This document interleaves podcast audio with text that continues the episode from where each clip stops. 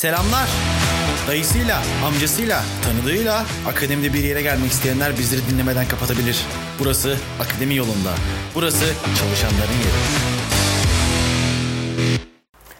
Selamlar.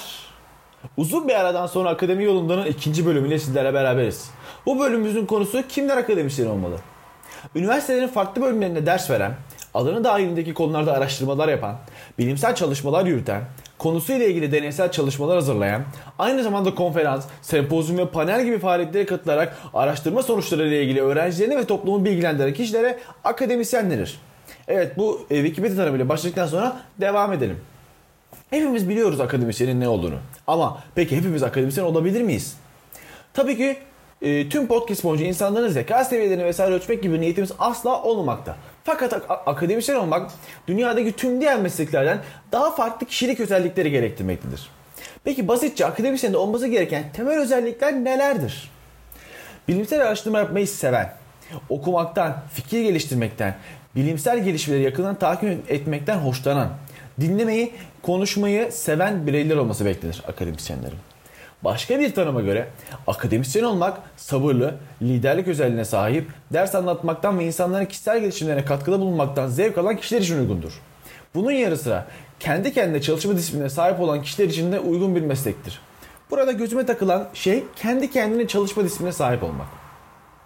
Çünkü akademisyenliğin her aşamasında kimse sizin patronunuz değildir. Yani bu yüzden kimse size şunu yap bunu yap demeyecektir. Çalışmanız gereken sınavlara da kendiniz çalışacak, verdiğiniz dersleri kendiniz hazırlayacak ve akademik çalışmalarınıza da kendiniz karar vereceksiniz. Çok fazla insan görüyorum etrafımda. Tek başıma çalışamıyorum. Sınavdan iki gün önce başlıyorum ve yüksek notta geçiyorum gibi laflar söyleyen. Bu laflar ve benzeri, benzeri bir akademisyen adayının kuracağı cümleler asla değildir.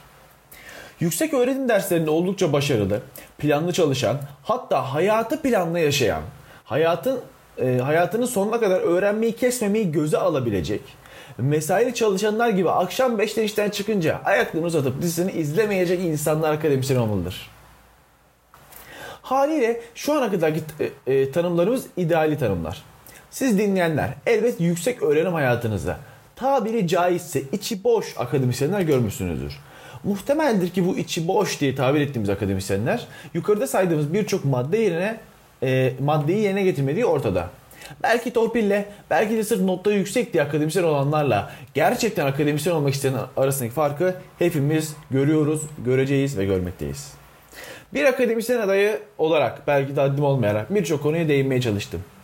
Bana öğrenme, merak etme ve sürekli kendini geliştirme konusunda hep örnek olan Sayın Hocam, Doçent Doktor Cihan Bayındır'a buradan selam olsun. Bir dahaki bölümde görüşmek üzere.